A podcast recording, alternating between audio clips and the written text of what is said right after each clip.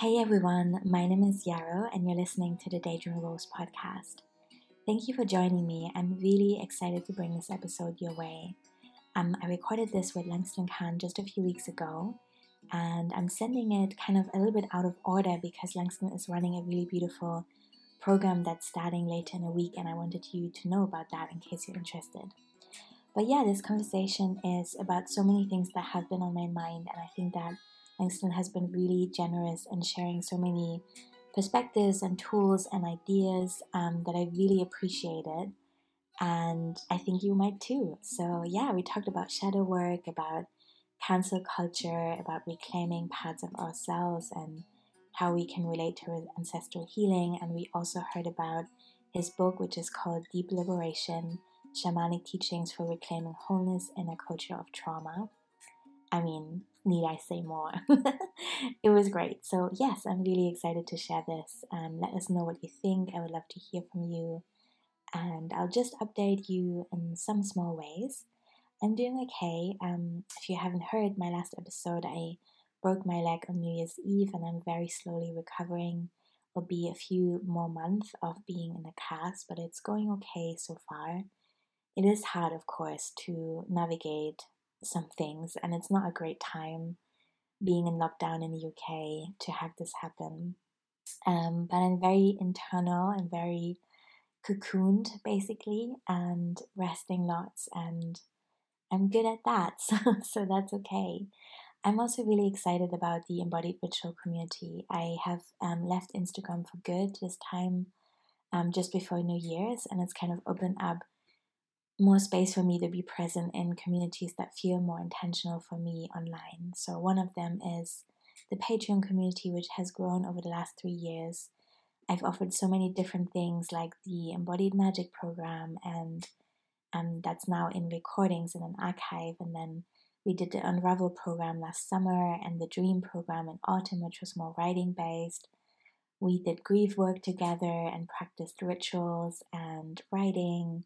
And at the moment, we also have the weekly creative space session. So that's all now one thing because I'm simplifying. That's my big thing for the year. And so you can become a patron at any level and join us if you like for those weekly sessions, and also to access all the recordings and the mighty network that I've set up as a new space to share and connect um, outside of Instagram if you want to. And also no judgment if you want to be on Instagram. That's I, I don't want to.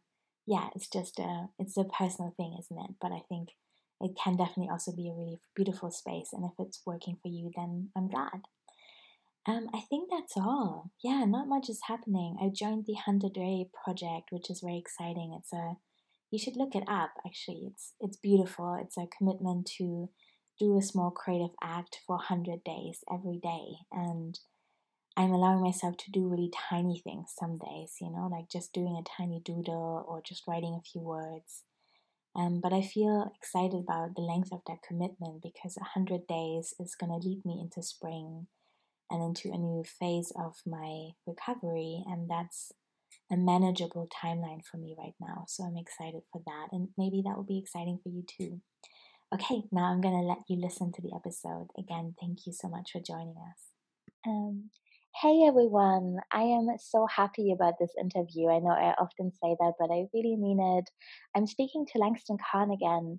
We have already had a conversation for episode number seventeen, and that just feels light years away. It was just in two thousand seventeen, which technically maybe isn't all that long, but I feel like so much has changed since then, and I really love Langston's work, and I'm just really always so happy to see Um, yeah, what people have been up to over the years, how their work has grown and evolved. Um, Langston has uh, written a really beautiful book called um, Deep Liberation, Shamanic Tools for Reclaiming Wholeness in a Culture of Trauma. And this whole title is just making my heart feel like, oh, yes. So I'm really excited to talk again. And I recommend just that if you're curious, maybe check out episode number seventeen if you want a little bit more background, because we will dive in at the deep end today. Langston, thank you so much for coming and making time and being open to this. I'm really excited to speak to you. Thank you so much for having me, Yarrow. It's really wonderful to be here with you again. Thank you. So I want to begin by kind of grounding us in time and space. We're recording this in January twenty twenty-one. A lot has happened, and I would love to know where you are in the world right now and what the pandemic has been like for you so far. Yeah, so right now I am in the Bronx in New York City, which is the ancestral lands of the Lenape, the Rockaway, and the Canarsie. And um, I'm alone in an apartment that I'm subletting from a friend, um, which has been a little bit isolating, but it's a beautiful apartment with lots of plants and lots of light right next to the Harlem River. So just that connection to flow and water and green has been really good for me in this very strange time. And yeah. I bet. That sounds beautiful. Yeah. And how do you feel just kind of in yourself? Like, do you do you feel connected with the landscapes that you're in, or how have you managed to maintain a sense of intimacy, I guess, with the people that you love? Yeah. So for me, it's it's been weird because when I right before the pandemic, I had devoted this year to the book that I was working on. I'd already I'd already started it the sort of year before in March in twenty nineteen, and I was still working on it. I had gone away to a pretty intensive training program um, in some of the sort of Qigong and, and Taoist work that I do, and um, a lot of physical training was part of that as well. And so I was almost in this like hermit mode where I was like writing my book, going to training, going back home, continuing to write, seeing less clients, slightly less active in my sort of community role, in my shamanic community. And I was really ready, once I finished the book, to go out and be with people and celebrate and, you know, just have fun again. And then what happened was the pandemic instead. So I left this sort of hermit mode that I'd been in and went to live with my father for a time, which was actually really wonderful, just to get to be with him um, for a longer sustained time than I had in a really long time. And um, I just continued working. And so since then, since the book's been done, it's it's been interesting to be in this world of uh, that's so isolated. And I've been just trying to connect with friends on Zoom, with family on Zoom a lot. Um, and also really noticing how to be more intentional with my solitude, because there's a way that even with all of the isolation, we can fill our solitude with movies and books and, you know, social media and all the many ways we can stay connected to each other, even from a distance. So I've actually, even more than like figuring out new ways of connecting with people, I've had to learn to create new boundaries on, around solitude. Because I'm alone so frequently, there's like this desire to stay connected all the time. And so I've had to learn like, okay, how do I turn off all my technology and spend a day really just being with me and myself and noticing what's going on? What are my desires right now? What's bringing me pleasure? And how can I orient more to that in all that I'm doing, even in this crazy time? Yes, that is so beautiful to hear. My whole introvert being was like yeah, really um yeah giggling with excitement. I really hear that, and I have have had similar experience. I think especially in March and April there was such an overwhelming wave of possibility online, and everyone had classes and everyone wanted to get together on Zoom and catch up, and I really needed to kind of pause and come back to myself. And later on in the pandemic, I decided to let go of my smartphone, and I now deleted my social media channels. And that feels really good. I don't think that I would have done that without those challenges. So, yeah.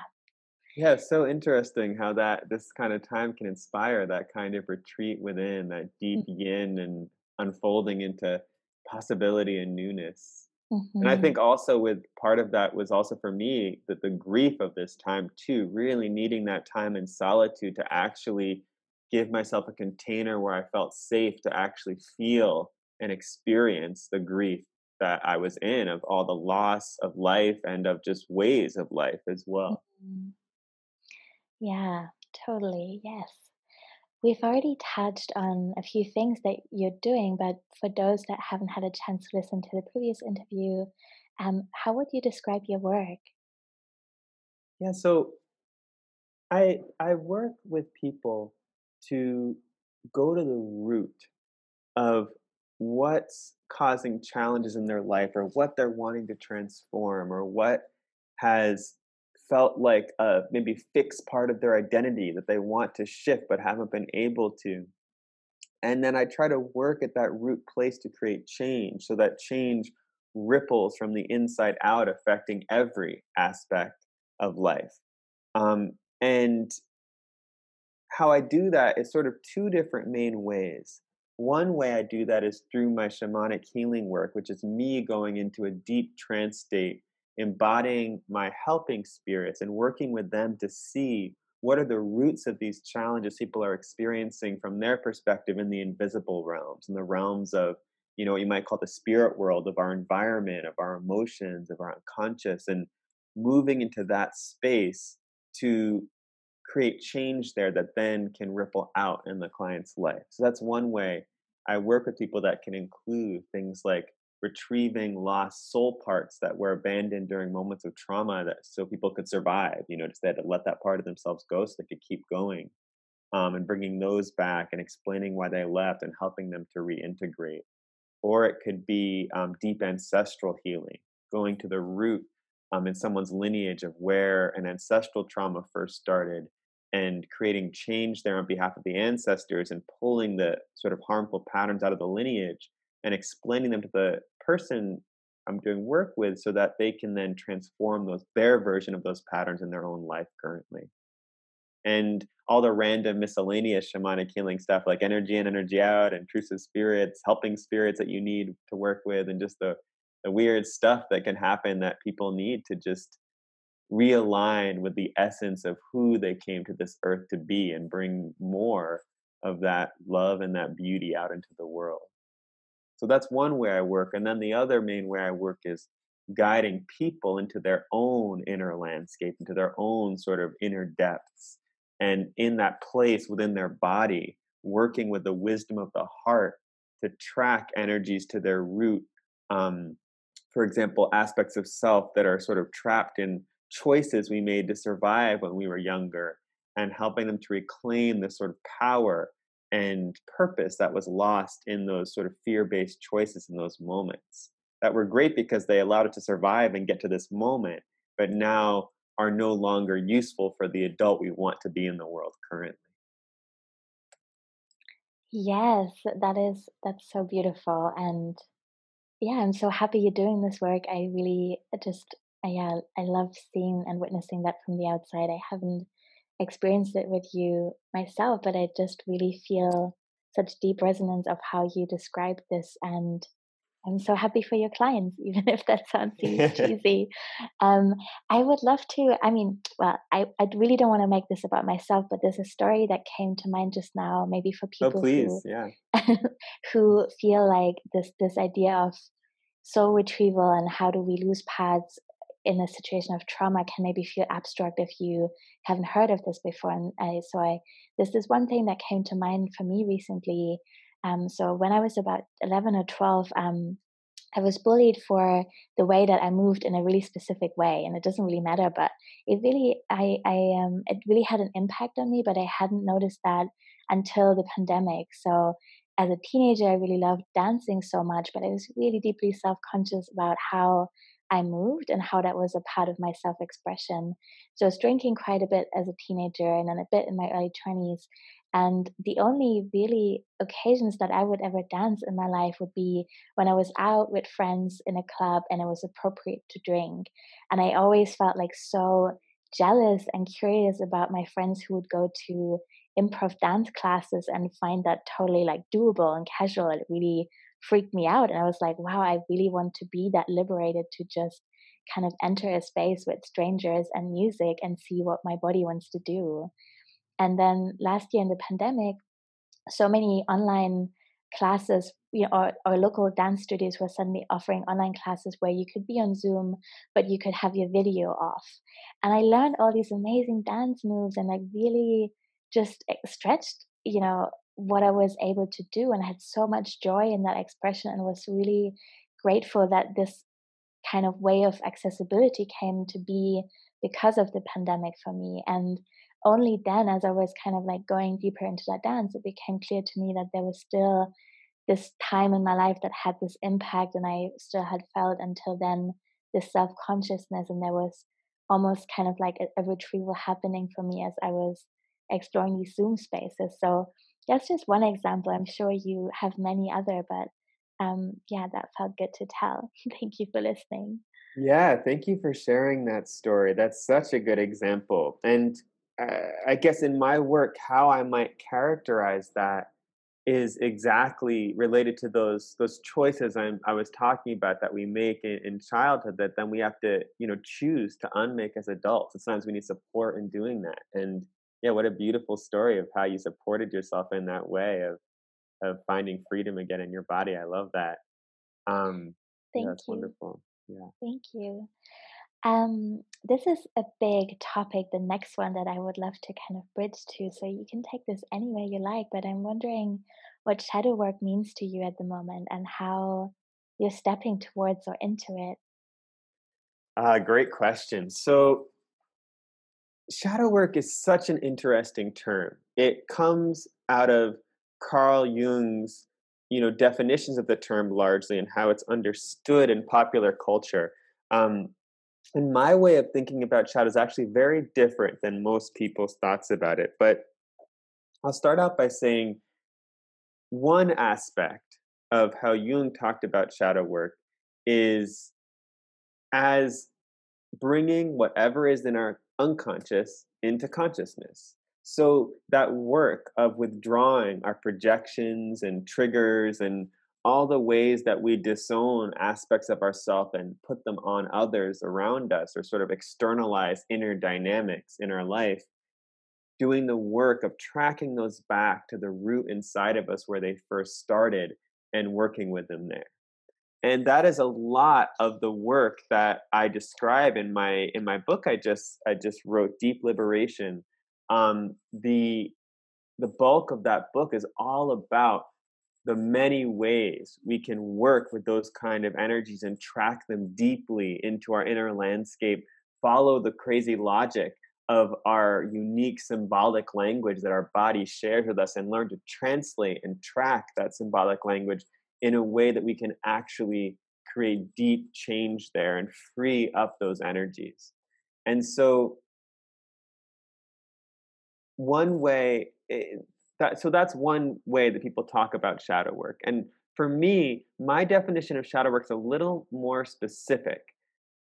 That absolutely is necessary, that kind of deep work of even being able to, to withdraw projections and track them into the unknown inside of you and, and gain insight about yourself and create change. That's absolutely an aspect of shadow work. But one way I have a problem with how that gets defined is people sometimes stop at the insight. They just like think, oh, now I understand why I was doing that thing, so that's enough. Whereas in reality, uh, most of us, even if we understand the dynamics of something, doesn't mean we can actually change it. We have to really do specific work to, to work with the part of us who first made that choice. That is why we do that, to show up for them and that part of us in a way that makes them feel safe enough to make those new choices that can then ripple out into our adult life and our adult bodies. But for how the other aspect of how I define shadow work is, is a deeper layer of that work. There's these energies that even if we tried with our mind to engage a process of, of tracking in our inner landscape, we wouldn't really be able to get to them because our mind has decided, if I embody this energy, I'm gonna die.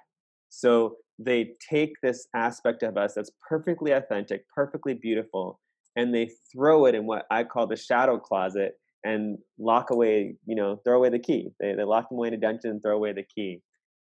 And that part of ourself that's been now thrown into our unconscious is forced to watch our life from the sidelines. They're forced to um, only be able to express themselves through the unconscious. So that means through patterns of self-sabotage, through intense attraction, through intense fear. And that's the only way they can be known by us. They can't consciously engage and have an impact in our life through our conscious action. And, and these teachings around the shadow come out of my work in my shamanic community, in the lineage of the Cycle of Transformation and the Last Mass community. And in that work, what we do is we we rescue these parts of self that are stuck and have become twisted and monstrous from being forced to watch our life from the sidelines, as anyone would in that unfair situation. And we rescue them from that place of the shadow. And then we transform them into the ally they were always meant to be in our life, and then we integrate them.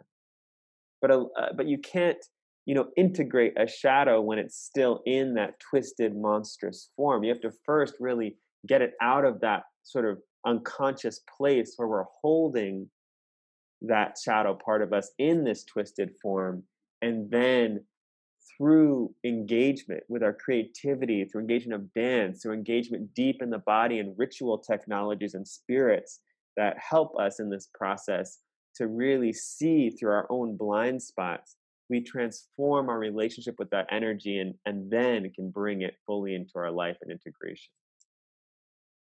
That's such a beautiful way of looking at it. I really feel my understanding of shadow work expanded, and yeah, that's really helpful.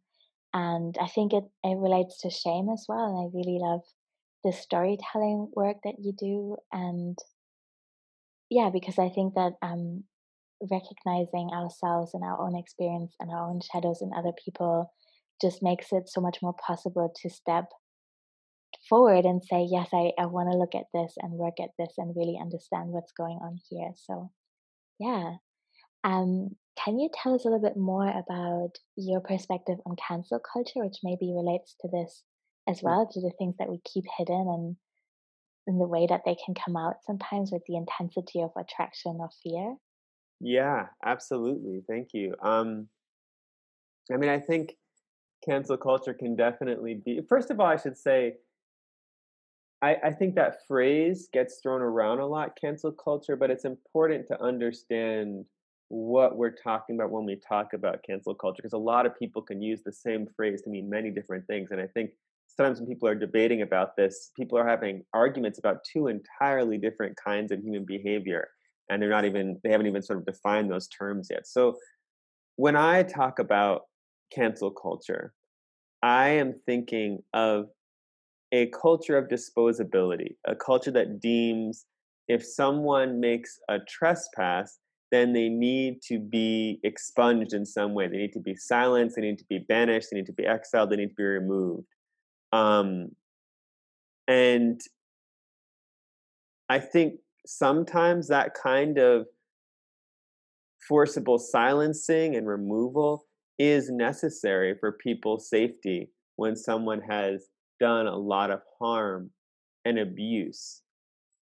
But I think what is harm and what is abuse and what is conflict um, can be, become very murky very quickly. And, you know, one of the thinkers I love the most about this right now is um, Adrienne Marie Brown and her book, We Will Not Cancel Us and Other Dreams of Transformative Justice. I really appreciate the way she clarifies some of these terms and um, in that book just puts forward this real ethic of love connected to deep accountability and doesn't compromise with either one.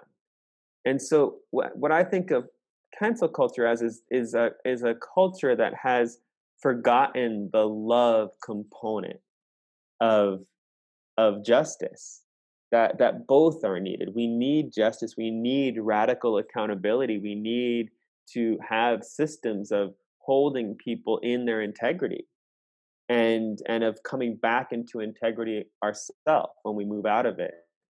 But we need to do that with such fierce love. And when I say love, I'm not talking about um, you know, just some romance or or even just emotionality or sentiment, but that fierce force of the universe that is constantly trying to remind us of who we are and who we came here to be, that kind of love that's all around us always and available to all of us.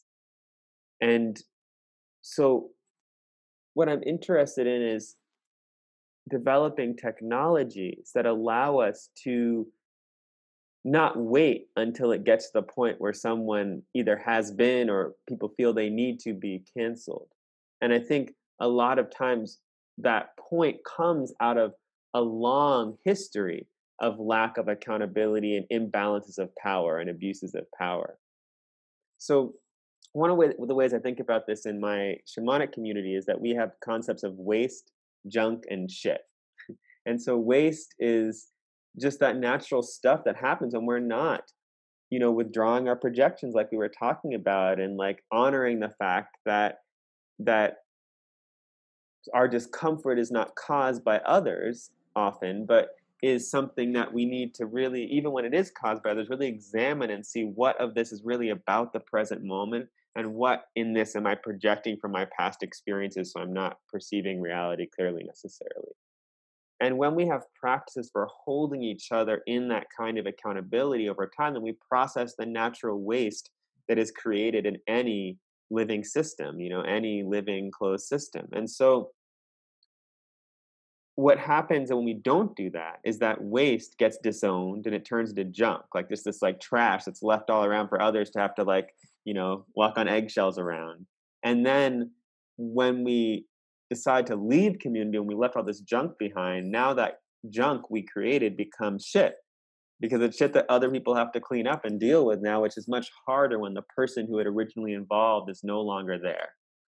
So I'm interested in creating systems and practices for helping us to hold each other in that work of just processing our natural waste, which a byproduct of processing that waste is gaining greater and greater access to freedom and our power and our unique gifts, and having those reflected to us in community, alongside having reflected the ways we're not honoring the brilliance of who we came here to be, or maybe not honoring the limits and boundaries of others.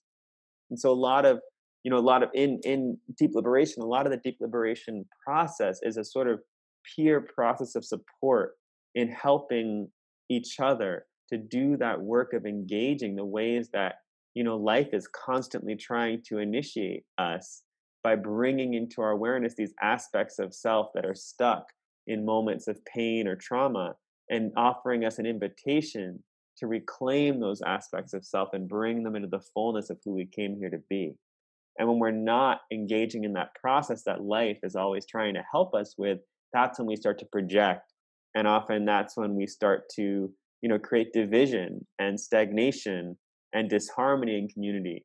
And when we do choose to do that together, that's when we create greater ease and joy and laughter and connection in community, and where, when real intimacy is possible. Yeah, thank you so much. I love this metaphor, and it feels so beautiful to say, like, yeah, I really want to take care of my waste and let not let it become trash and then shit. And yeah, yeah, that's really beautiful. I just started a worm farm in my garden, and I'm so excited to explore this process from my kitchen into the garden and regenerating the soil. And um, I, I think it's really nice to do these things simultaneously on a, an emotional, physical, spiritual level. So yeah, that's beautiful. Absolutely. I love that. I love that um, referencing of your, of your composting. That's so important, because that's, I think it's so helpful to look to nature in that way, to understand that there's no value judgment here. Like I, realizing you've been triggered, that you have a projection you need to like work with or compost and look at. It's just, it's just something, just like with your garden, you're not judging the fact that those banana peels are rotting, you know? So it's just like, okay, yeah. So we need to work with this so it can become new life and new energy. And that's, that's how I would hope most people approach this kind of work, not as like with shame or judgment on themselves that they have to do it, but just that this is a part of being human on this earth. The only time when we don't have this work to do is when we're dead. Mm-hmm. Yeah, yeah, totally. I would love to hear a little bit more about both the process of writing your book and also just the, the message and like what you're trying to share about shamanic skills in relation to complex trauma, which I know is a massive question, and you have already shared so many beautiful aspects of it. But yeah, I wonder what else comes to mind that you would like to talk about. Thank you. Yeah. So the process of my writing my book was really interesting. I, um, in some ways, it's like I've been writing this book for the last ten years in my head, because, and not just in my head, because um, in, you know, early, many years ago, it must have been about like maybe eight years ago now, maybe seven years ago or so, I had this experience where um, I was in a group, a Facebook group that was um, for queer witches. And it was this incredible group in that it just had about like, you know, tens of thousands of people that were part of it. So there's always something being shared and a lot of interesting information being exchanged. And unfortunately, what I saw in the culture of the group also was a lot of what I might call like developing technologies for being wounded without any technologies for the healing of those wounds. So like the ways that we, you know, quite honestly, we come by these techniques, honestly, develop as people in our contemporary culture, ways of like sort of sidestepping each other's trauma um, so that we can still be together while being traumatized. And uh, I, when I'm talking about this, I'm not just talking about, um, you know, really extreme trauma that causes P T S D, or in any way, um, you know, criticizing people that are struggling with all the many different ways of types of mental unwellness that we can encounter in our life and experience and struggle with, and that I have myself struggled with. Um, but I am talking about those kinds of, that kind of sort of like family of origin baggage that we all have living in a culture that doesn't initiate people into adulthood. It, during which time in an indigenous culture, that family of origin baggage would be dropped. So in that way, many of us are walking around with this complex trauma made up of those many childhood experiences of harm or abuse or just fear, moments when we were afraid and we thought we would die if we didn't do something that was out of alignment with who we are. Um, and for a child, that can be many things, you know, like, because um, children are dependent on adults. So if the parent doesn't love me, maybe they're not going to feed me tomorrow. You know, that can be a kind of um, way we feel enough fear to cause us to make a choice that's so out of alignment with who we are that it causes lasting traumatic patterning. And so I got a little sidetracked over it. What I'm, what I'm talking about is when we, when we have this type of complex trauma and we have when we walk around in, in essence with the emotional body of a much younger person than we actually are. We're not walking around with the emotional body of a mature adult necessarily, at least by the standards of an indigenous culture of adult. And so what can happen then is if we, if the only tools we have to deal with that are trigger warnings and content warnings and call outs, then people just tear each other to shreds. We start, you know, the, the, if, if you set someone off, it instantly becomes a responsibility of the person who set them off versus honoring the fact that maybe that person was an asshole, maybe they weren't, who knows, but we are responsible in essence for our own emotions also. And so if we only make that responsibility one-sided by like, you know, the person who triggered me versus taking also responsibility for our own triggers and engaging them as the gifts they're meant to be, from our life and our body to help us to come into greater wholeness. If we don't have those tools, then what happens is we, we're very vulnerable to division and tearing each other apart as communities. And so, and weaponizing our trauma to do harm to each other. And so what I saw in that group was, be, I think in part because of that brittleness that came out of the lack of those tools, we were very ripe to be attacked. And what happened is that group was infiltrated by alt-right people and then ultimately by police as well. And the whole group was shut down overnight. You know, it turned to group tens of some people to eventually, when it came back up, like sixty people or something. And it never really came back. Um, and so that, that, this, This book, the process of writing this book came out of first, many years ago, deciding to teach a class, engaging some of the tools I had learned in my shamanic lineage for healing our triggers and working with them as a way to come into greater wholeness versus seeing them as something that someone has done to us. And out of that, teaching that class, that eventually became a much larger class um, that I developed some in partnership with Christina. She, she developed the first curriculum for Energy Body Mastery, and then I helped someone developing the Energy Body Clearing curriculum. But these classes that work on a much deeper, more detailed, larger scale to help people create sustainable community and sustainable practice within themselves to work with these triggers and, and engage with their lives, the teacher, even beyond triggers, to proactively be engaging with life, to be finding these new parts of self in our unconscious that are wanting to come into being. And so this book really came out of, after teaching that for a number of years, realizing, you know, I really need to share in a way that's more accessible these teachings, especially in a way that's more accessible for people who are B I P O C, you know, Black, Indigenous, people of color, people who are queer, for all of the marginalized voices that often get left out of these kind of, you know, self-helpy or spiritual books that aren't necessarily accounting for that perspective.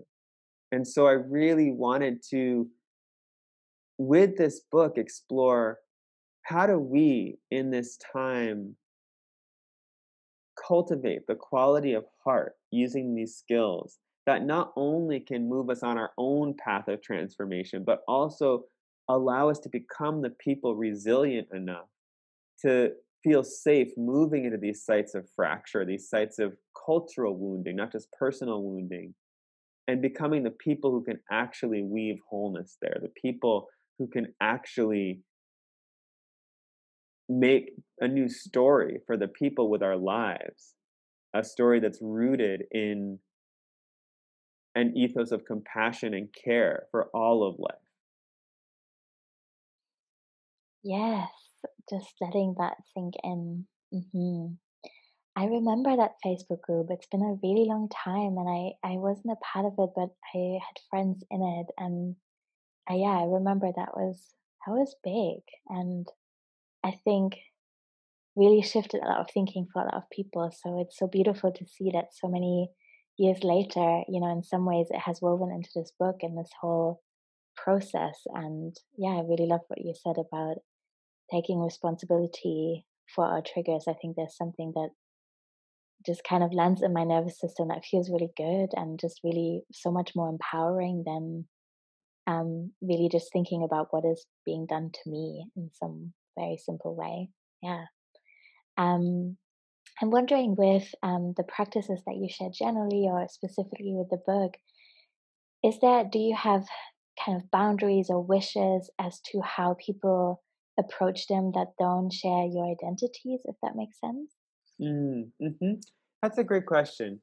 And and no, I wouldn't say, so how I think about this is is comes directly out of the thinking of the Black feminist collective, the Combahee River Collective, and also the work of Alexis Pauline Gumbs and other Black feminists, that if we, they, they put forward the idea that if we were to create a world that was truly safe for, and truly, you know, nourishing for Black queer women, then we would have a world that was safe for everyone.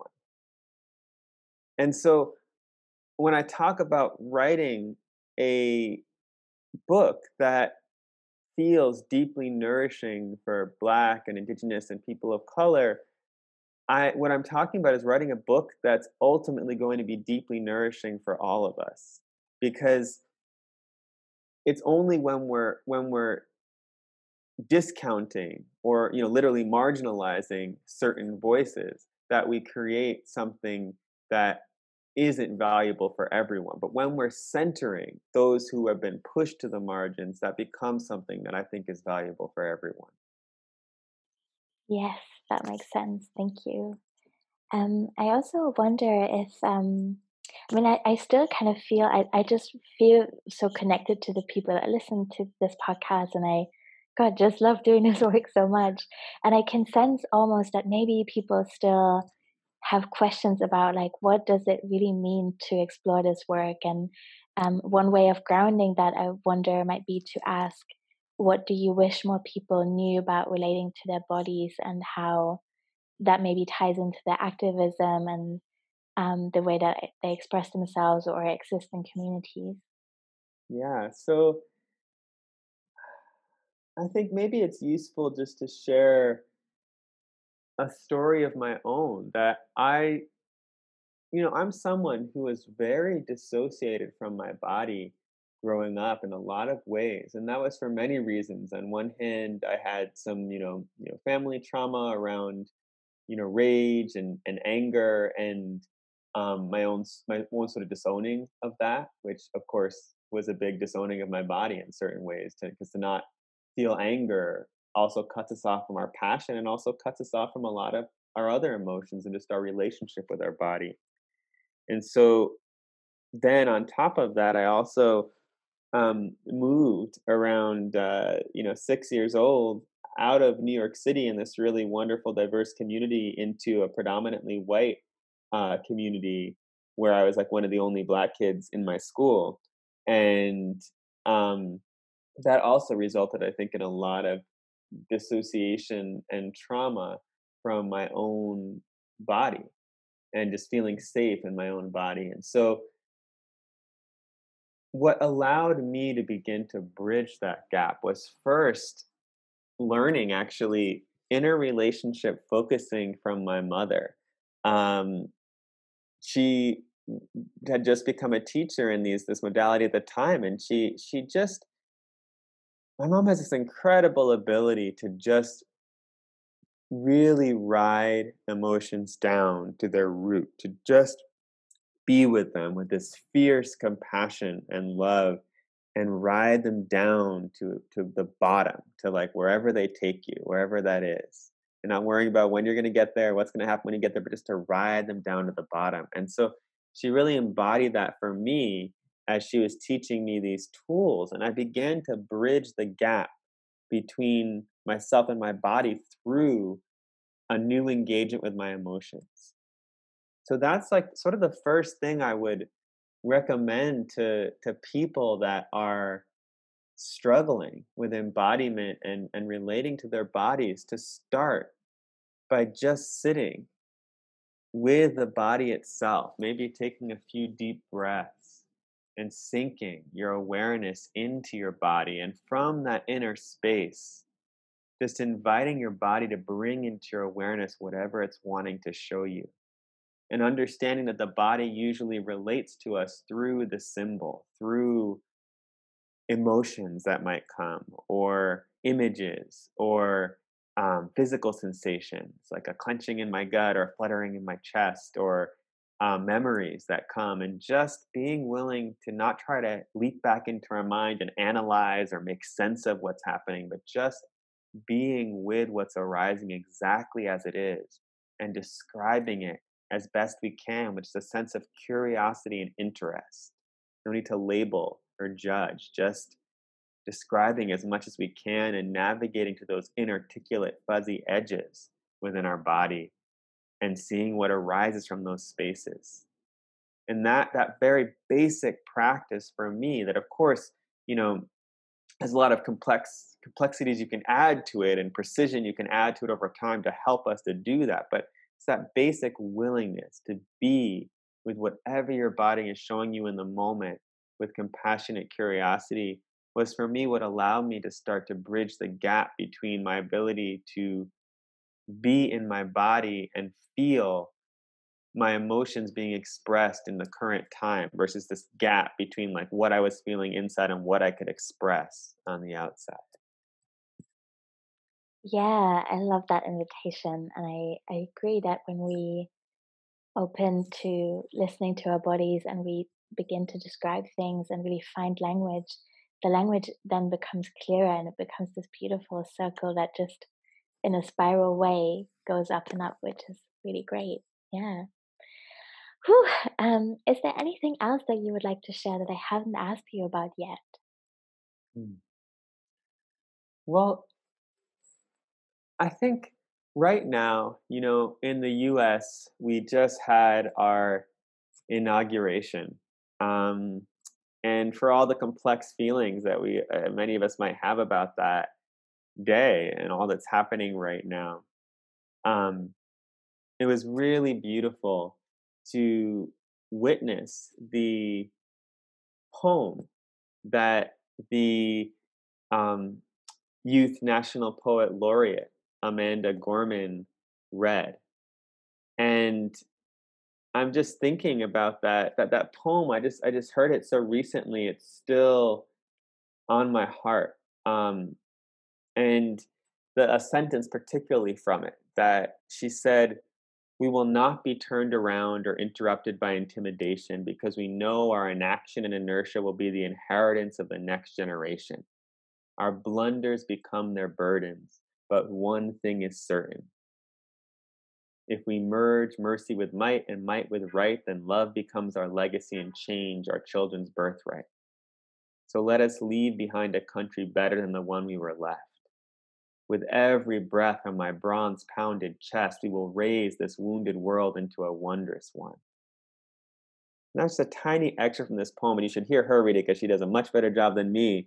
But um, that really stuck with me as an encapsulation of, of the reason I wrote this book and the invitation I want to offer for anyone reading it, that this book is not just about how we become more comfortable within a fundamentally broken culture, but it is about how do we start.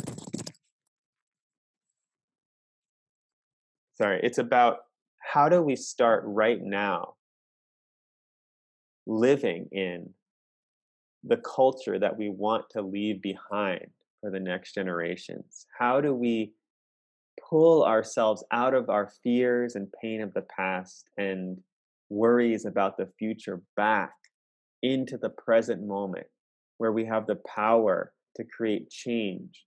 And in that moment, begin to practice freedom together, to practice tools and techniques that allow us to be more free and accountable and loving with each other in a way that we can learn to make that the culture that we all live in, the culture that centers those values.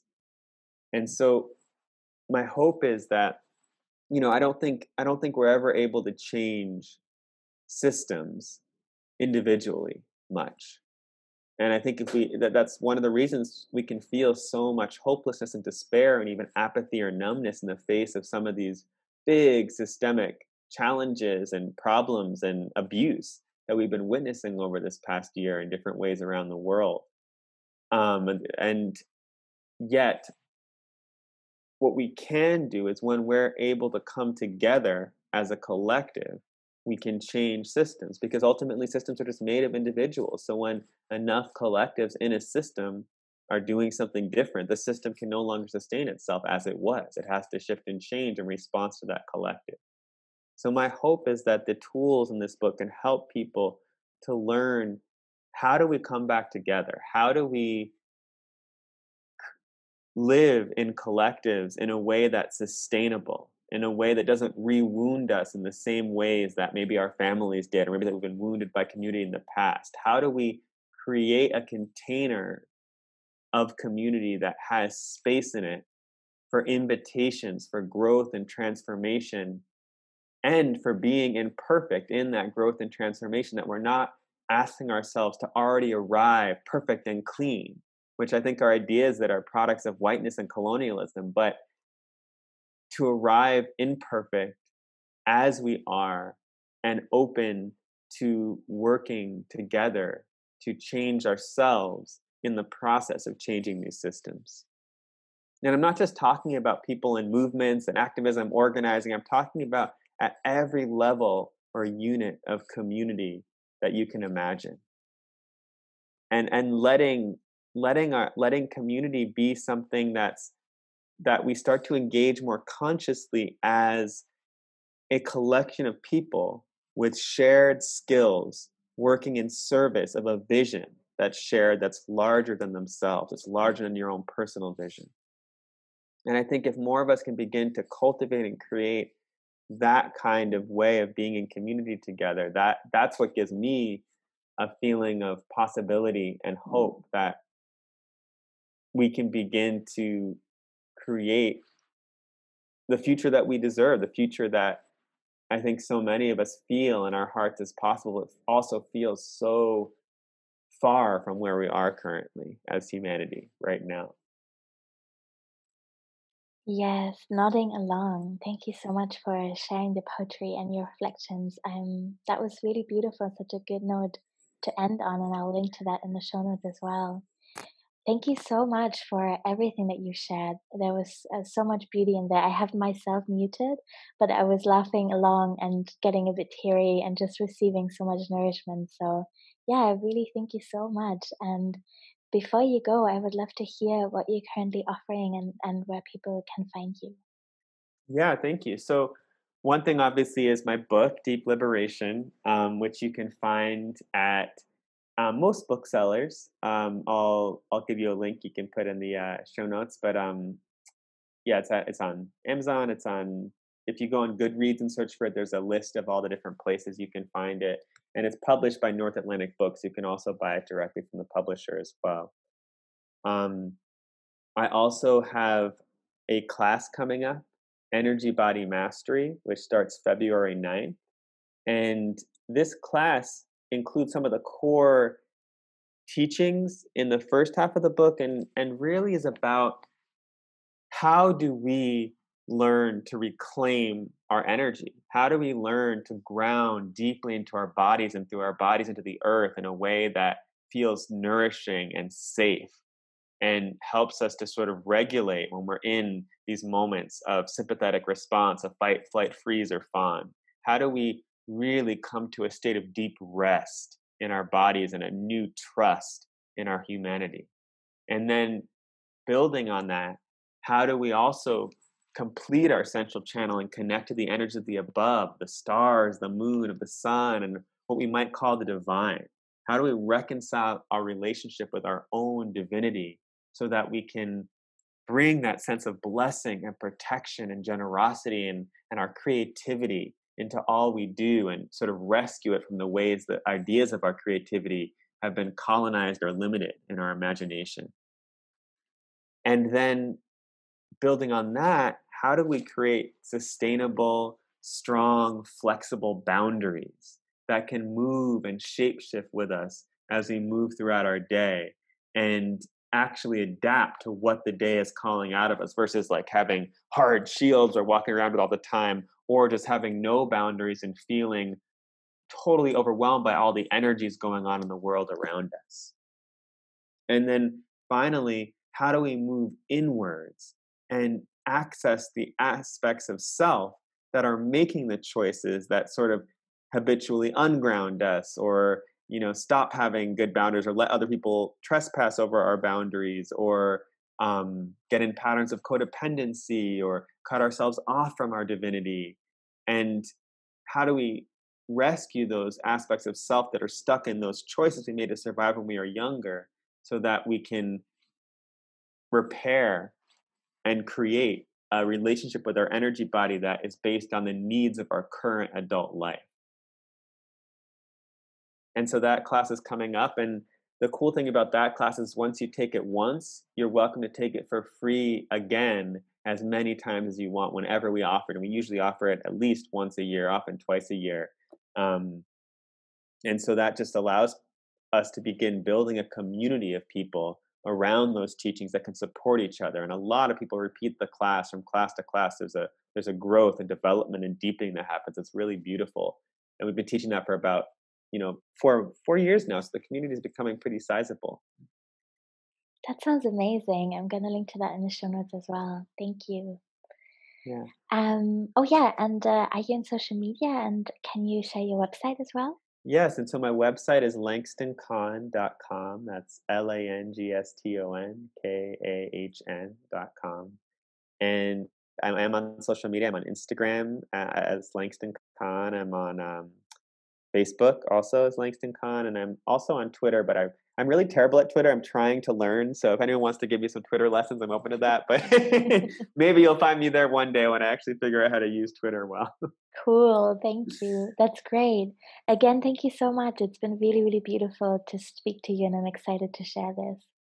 Yeah, thank you so much, Yara. It's really wonderful to talk to you as always. Thanks.